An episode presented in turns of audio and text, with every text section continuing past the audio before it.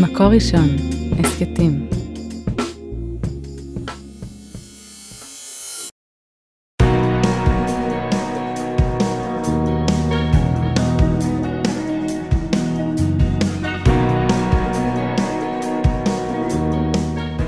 פרשה משלהן, מבית מקור ראשון. על ההקלטה והסאונד, מוטי טל ואוהד רובינשטיין, עריכה והפקה, יהודית טל, עדי שלם רבינוביץ' ויאקי אפשטיין. שלום הרבנית שירה מרילי מירביס. שלום הרבנית חמוטל שובל. פרשת וירא. הנושאים שיש לנו בפרשה, זה אנחנו מתחילים במלאכים שמגיעים אה, לבקר את אברהם ושרה והם מבשרים להם את ההולדה של יצחק, את הפיכת סדום, את הסיפור של לוט והבנות שלו, גירוש הגר וניסיון של אברהם בעקדת יצחק. אז בואי נתחיל עם, אה, עם שרה דווקא, עם הדמות הזאת שאנחנו לא יודעים עליה הרבה, חוץ מאשר שהיא הולכת אה, עם אברהם, והעקרות. והצחוק, אנחנו יודעים שהיא צוחקת. נכון, אנחנו יודעים שהיא דמות שצוחקת, אבל אנחנו מנסים, מנסות לדלות ככה פרטים עליה, על אותה אה, האימא הראשונה, שחיים לא פשוטים ממה שעולה בין השורות, אנחנו לא שומעים אותה כמעט, חוץ מאותו צחוק מפורסם. אז באמת מצטיירת לנו תמונה כאילו שרה היא מאוד פסיבית. לכאורה אנחנו חושבים שהיא רק הדמות משנה של אברהם. היא מצטרפת אליו במסע של הלך לך, היא מתמסרת למפעל חיים שלו, נכון, המדרש המוכר ששרה מגיירת את הנשים ואברהם מגייר את הגברים. אנחנו יודעים שהיא יודעת לעשות עוגות חלות מאוד טובות כנראה. אמ, כאילו באמת זה נראה לנו הכל משני לאברהם, אבל יש, יש איזשהו שלב ש... היא כאילו הופכת להיות יותר יוזמת. אה, אני חושבת כשזה מגיע לעומק של הכאב שלה, על זה שאין לה ילדים, זאת אומרת, מגיע שם לאיזושהי תחתית הבור, נכון? לבירה עמיקתא, היא מגיעה שם לאיזושהי תחתית של כאב שהוא מאוד מאוד רציני, עם... והשלמה.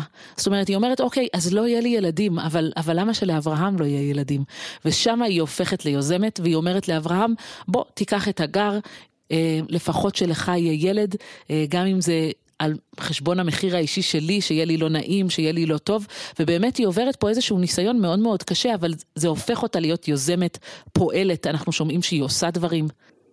אז אה, אני, זה מאוד מאוד מזכיר לי שאני גדלתי בבית שבו אבא לא היה הרבה בבית, אבא שלי היה בצבא קבע, בשריון הרבה שנים. באיזה דרגה? מה, מה הדרגה שלו? 아, הוא סיים אלוף משנה, וזה היה התודעה שלנו, אבא בצבא ואימא בבית, ואני חושבת שאולי אה, במאה ה-21 אנחנו כל הזמן נוטים לחפש הישגים של נשים, נכון? מה היא עושה? מה היא עושה בבית? מה היא עושה חוץ מלנהל את הבית?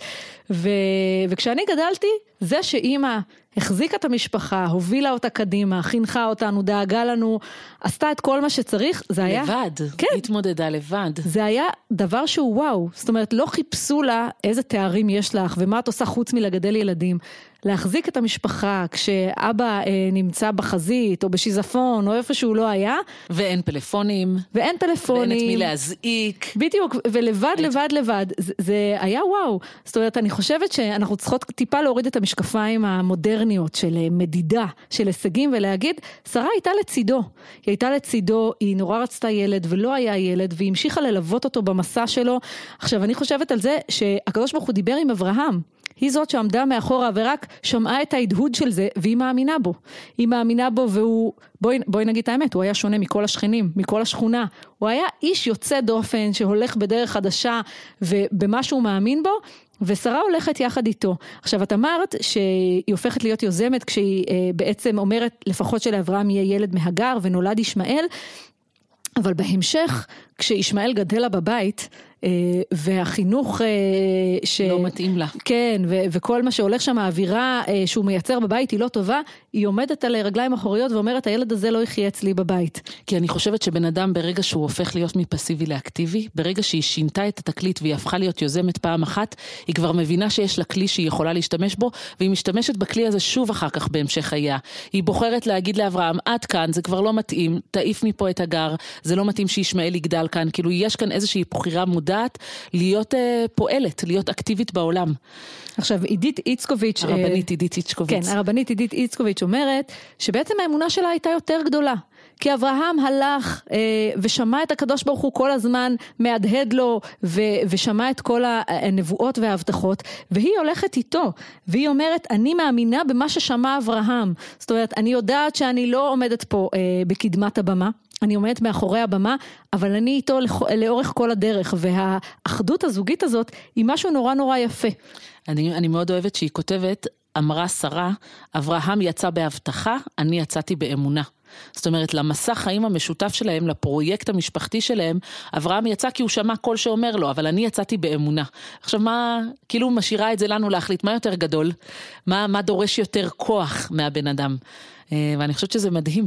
עכשיו הרד"ק אומר שבעצם אברהם ושרה הם אבות האומה והם הופכים להיות סמל שלא להתייאש. זאת אומרת, מדובר פה בזוג, תדמייני אותם, זוג זקנים מבוגרים, שמובטח להם בן, והם יושבים ומחכים לאותו בן, ו- ויש תחושה של ייאוש, זאת אומרת, שניהם אומרים, אנחנו מבוגרים מדי מפני, מכדי שזה יקרה, היינו מאוד רוצים בן, אנחנו יושבים ומחכים, אבל אנחנו המון שנים לבד, אנחנו כבר המון שנים אה, בציפייה הזאת, והרד"ק אומר, הם סמל לעם ישראל, ישראל שיארך גלותה מאוד עד שיהיו נואשים מן הגאולה, אז יפקדם האל ויוציאם מן הגלות. זאת אומרת, הוא משווה את הלידה של יצחק לגאולה. למרות שאנחנו נשב המון שנים ונחכה וזה נראה לנו כבר אבוד, אם לאברהם ושרה היה בן בגיל כל כך מבוגר, גם לנו אה, תהיה גאולה, והנה אנחנו רואים את זה בעיניים. כאילו שאנחנו נסתכל עליהם ונגיד הם ה prototype, והם יכלו לשבת ולחכות ולא להתייאש, אז גם עם ישראל צריך לא להתייאש בעצם ממה שיבוא אחר כך. כן. יש אה, סיפור שממש אה, הטריד אה, לפחות אותי, אני בטוחה שהמון המון אנשים בעם, וזה היה הסיפור של האסי, נחל האסי, שעובר בעמק המעיינות, ויש נחל מאוד מאוד יפה ומושקע, יש לומר, זאת אומרת הוא לא נהיה יפה מעצמו, גם באמת טיפחו והשקיעו אותו לאורך המון המון שנים, והנחל הזה עובר בתוך שטח פרטי של קיבוץ, ו, וזה סגור, זאת אומרת הקהל הרחב לא יכול להיכנס, ובאמת הגישו בג"ץ כדי לפתוח את האסי כדי שהציבור יוכל להיכנס. להיכנס אה, לתוך המקום הזה. ו, ויש פה שאלה חברתית מאוד מאוד רצינית, מאוד מאוד גדולה, כאילו מזל שאני לא בג"ץ. אה, האם זה יכול להיות שטח פרטי? האם קיבוץ הוא שטח פרטי? מי נתן להם את האדמה? למי היא שייכת? אדמות מדינה?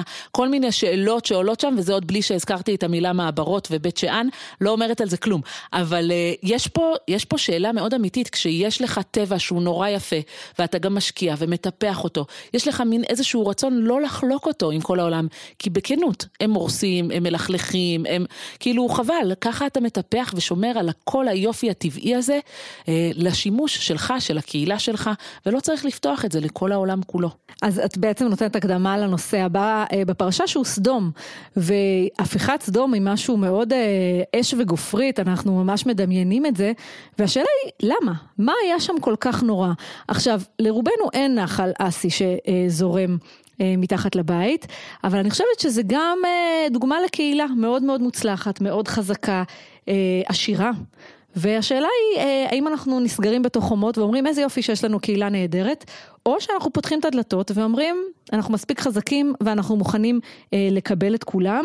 והרב יגאל ינאי אומר שבעצם אה, סדום היה מקום מאוד מוצלח, מאוד עשיר, אה, במחצבים ופורח, סוג של גן עדן עלי אדמות, והתושבים אמרו, אוקיי, מעולה, התיישבנו פה, זה הגן עדן שלנו. שמו אנחנו... שער צהוב וסגרו את הדלת. בדיוק, אנחנו סוגרים, לא יהיה פה הכנסת אורחים, ו, אה, ואומר המדרש, כדי באמת להבטיח שאף אחד לא ייכנס, אה, המדרש אומר, אנחנו נעשה דברים איומים למי שייכנס פה.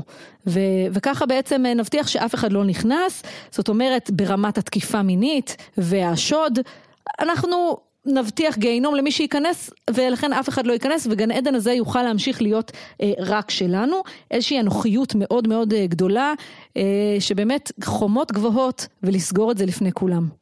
דוקטור אה, הלל מאלי כותב בצורה מאוד יפה על ההנגדה בין המקום של אברהם למקום של לוט. לא רק במקום הגיאוגרפי, שלוט חי במקום עם דשא ויפה טבע, ו- ואברהם מהלך לו שם במדבר עם כל המשפחה שלו, אלא ברמה של העמדה הנפשית שמביאה את האנשים למקום הזה.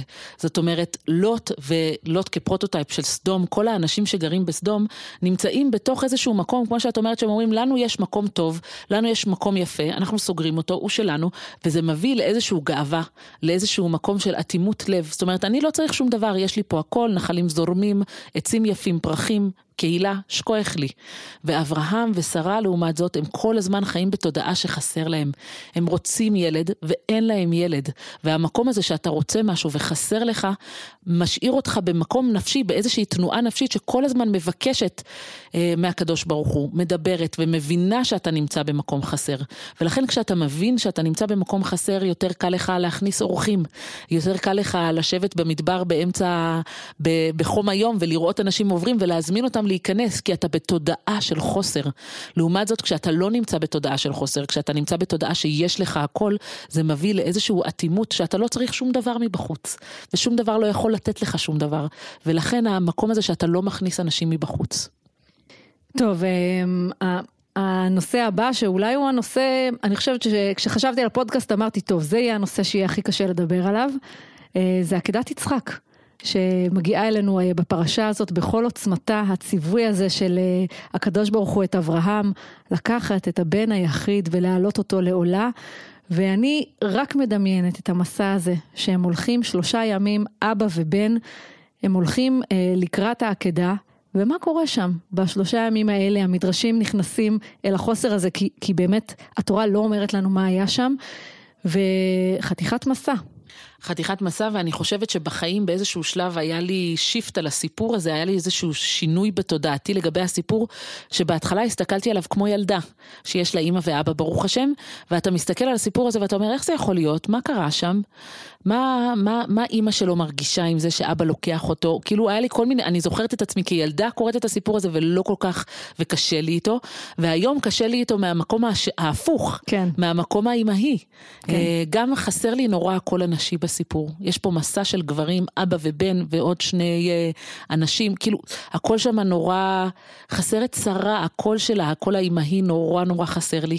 אה, כמובן שלא רק לי, לכל הפרשנים, אבל כן, כן יש פה משהו אמ, ש, שכאימא, הוא נורא נורא קשה לקרוא אותו, ובאמת הוא הופך לנו את הבטן. אז בואו קודם כל נניח את הקושי על השולחן. יש פה קושי, כן. קשה לנו, והיה קשה גם לאברהם, היה קשה לשרה, היה קשה ליצחק. כולם התמודדו עם הקושי הזה, אנחנו לא מנסים לברוח אותו, אנחנו מנסים להבין אותו טיפה. אנחנו מנסים אולי טיפה לראות איך כן אפשר להתמודד עם הבקשה המאוד מאוד אה, יוצאת דופן הזאת של הקדוש ברוך הוא, את אברהם. אז אני חושבת שאחד הדברים שהכי מטרידים אותי זה האם יצחק ידע.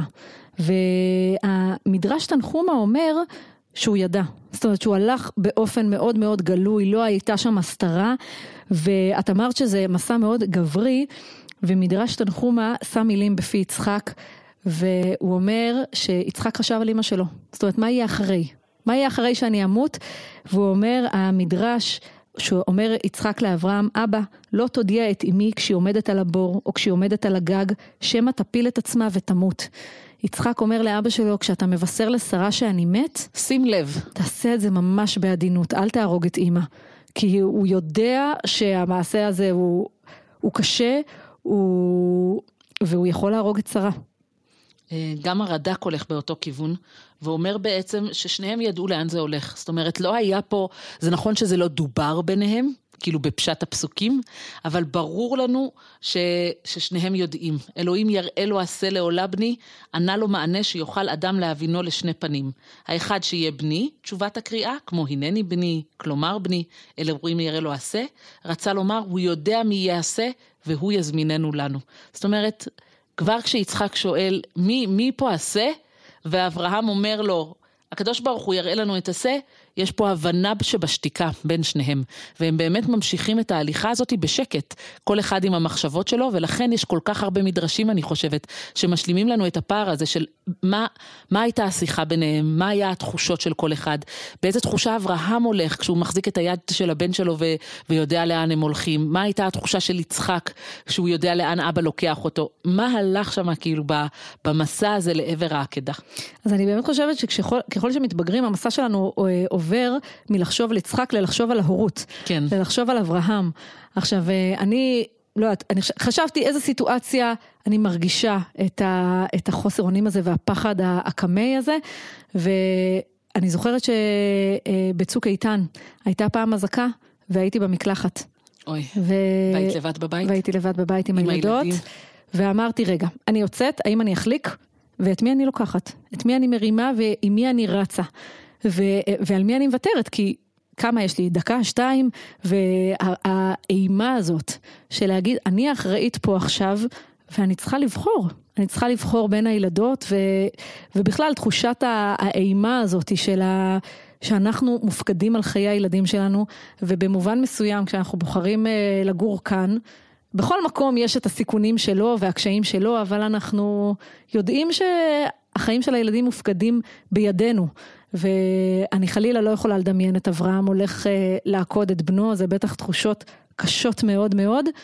אבל העניין הזה של האחריות, ושלפעמים החיים שלהם כל כך שברירים והם בידיים שלנו, ואין להם זכות בחירה, זה עלינו.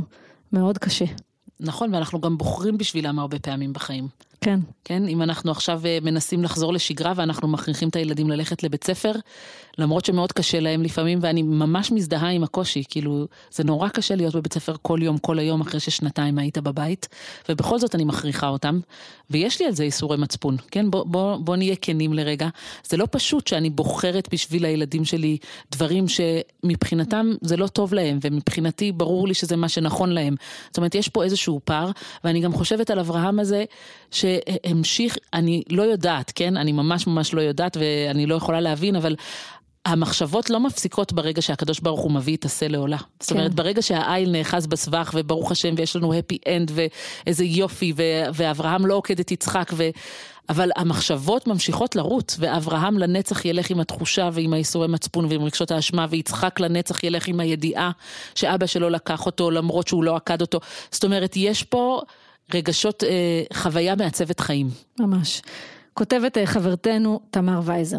בעיניי עיקר עיקרי סיפור העקדה הוא העובדה שהיא לא קרתה. השיא מתרחש בעצירת העקדה, בביטולה ולא בביצועה. הפן היהודי ביותר בסיפור הזה הוא העובדה שאין לנו תמונת צלוב לסיים איתה את הפרשייה, אין לנו פסלים ופסלונים שמאתרים את חיינו, אין מוות, יש רק חיים. הסכין הונפה, אבל דם לא הוקז, אפילו לא טיפה, אפילו לא שריטה. וזה מהות העניין, העקדה שלא התרחשה. זאת אומרת, דיברנו הרבה על הרגשות ועל איך זה להיות הורה, אבל... אבל בואו שנייה נזכור כן. שזה לא קרה. זאת אומרת, אנחנו, הסמל היהודי הוא הסמל של אברהם לא עקד את יצחק, ובתרבות אה, הזאת, הפגאנית שהייתה סביבם, הקרבת ילדים הייתה עניין ש, שהיה בתרבויות מסביב, והסמל הזה הוא שאנחנו מקדשים את החיים ולא את המוות. ואני חושבת שזה חשוב לתת על זה את הפוקוס, אנחנו מאוד מאוד בפן הרגשי ואיך נכון. זה היה ומדמיינות את השיחה, אבל בסוף היה פה ציווי לעקוד את הבן, אברהם הלך איתו עד הסוף. ויצחק נשאר בחיים. ולכן אולי הסמל של העקדה זה דווקא העיל, וזה השופר, זאת אומרת, זה מה שאנחנו בוחרים להנציח מתוך הנקודה הזאת, את העקדה שלא הייתה, את הדם שלא נשפך. זאת אומרת, מה נשאר לנו מזה כזיכרון? גם הרב זקס הולך אה, בכיוון דומה, והרב זקס אומר בצורה מאוד מאוד יפה, יצחק הרי נולד בנס. כל ההול... הבשורה על לידת יצחק וההולדה שלו וזה ששרה חזר לאורח כנשים, הכל מה שהיה שם זה ניסי. ובעצם הקדוש ברוך הוא מבקש מאברהם לעקוד את בנו כדי להגיד לו, זה לא הילד שלך. זאת אומרת, זה הילד שלך, אבל זה לא הרכוש שלך. ו- ואומר לנו הרב זקס, יש פה אה, מסר להורים באשר הם, ואני מודה שכנראה אני צריכה להגיד את זה פעמיים ביום, הילדים שלי הם לא ברשותי. זאת אומרת, יש לי אחריות עליהם, ואני מצ... צריכה ללוות אותם בדרכם, אבל הם נשמות עצמאיות בעולם שהקדוש ברוך הוא אה, הפקיד אותם בי... בידיי כדי ללוות אותם בדרך שלהם, אבל, אבל הם לא רכוש שלי, וצריך לשחרר טיפה את הנקודה הזאת שם. כן, אני חושבת שאולי כשנולדים ילדים, אחד הדברים הכי בסיסיים שאנחנו נורא רוצים שהם יהיו כמונו. נכון, אנחנו רואים, אנחנו בחרנו לנו דרך בחיים, זאת הדרך שאנחנו מאמינים בה, אנחנו רוצים שהילדים יצאו כדמותנו, ויש את השלב הזה בחיים שהילדים מתחילים לגלות עצמאות ומגדלים אישיות משל עצמם, ופתאום אנחנו רואים שיש סיכוי טוב, שאולי זה לא יהיה בדיוק מה שרצינו, ואני זוכרת שכשקראתי את הרב זקס, זה ממש אה, האיר את עיניי גם בפירוש שלו של העקדה וגם במסר הזה אין לנו בעלות על הילדים שלנו, אנחנו יכולים לעשות הכי טוב שאפשר, אנחנו שולחים אותם לבית ספר, גם שיש ילדים שלא מתאים להם בכלל ללכת לבית ספר, קורונה או לא קורונה, אנחנו מתווים להם את הדרך, אנחנו מחנכים אותם ואוהבים אותם הכי טוב שאנחנו יכולים, ובסוף אנחנו לא הבעלים שלהם, ו...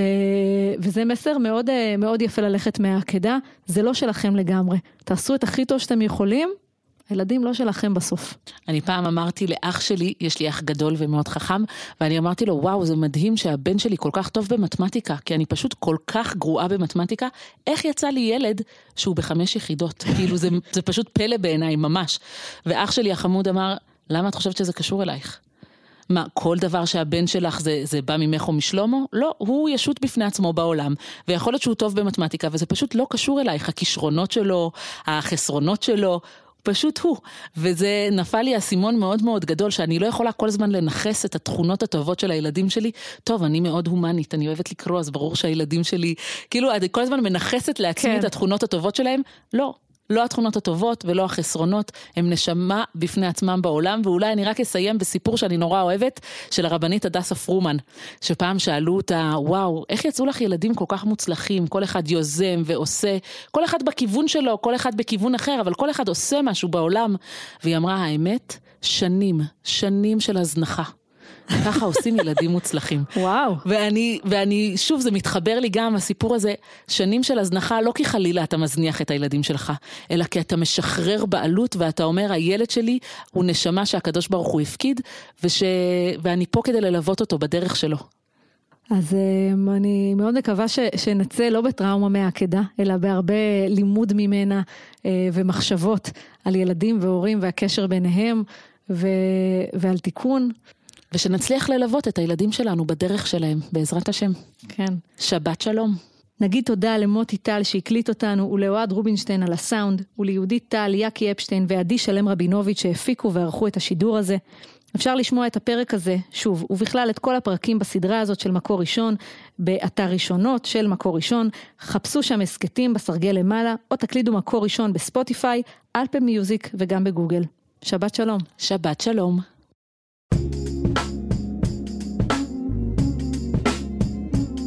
מקור ראשון, הסכתים.